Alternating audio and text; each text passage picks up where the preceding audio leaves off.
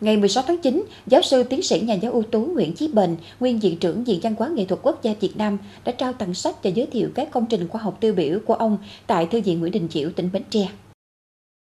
Tại sự kiện này, giáo sư tiến sĩ Nguyễn Chí Bền đã trao tặng cho Thư viện Nguyễn Đình Chiểu tỉnh Bến Tre 130 tài liệu điện tử, nội dung gồm các công trình khoa học, sáng tác văn chương bằng tiếng Việt, Anh, Pháp, Nga, Trung, Nhật. Trong đó có một số sáng tác nghiên cứu về Bến Tre để đưa vào lưu trữ phục vụ bạn đọc và sử dụng trưng bày triển lãm dưới dạng file mềm điện tử, định dạng PDF. Trong đó, Phần sáng tác văn chương có 43 file gồm thơ, tạp văn, truyện, danh nhân, trường ca và truyện thơ các tác phẩm ở ba thể loại này đều viết về Bến Tre.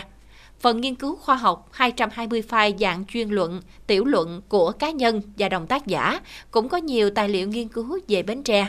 Ông Nguyễn Văn Trung, Giám đốc Sở Văn hóa Thể thao và Du lịch tỉnh Bến Tre, thay mặt lãnh đạo sở, bày tỏ lòng biết ơn sâu sắc đến giáo sư tiến sĩ Nguyễn Chí Bền. Đây là công trình quý giá không chỉ cho đảng bộ, chính quyền, nhân dân tỉnh Bến Tre, mà còn là sự đóng góp rất lớn trong kho tàng văn hóa của Việt Nam. Giáo sư tiến sĩ Nguyễn Chí Bền là người đã đóng góp rất nhiều trong quá trình nghiên cứu, làm hồ sơ để UNESCO công nhận danh nhân văn hóa thế giới Nguyễn Đình Chiểu.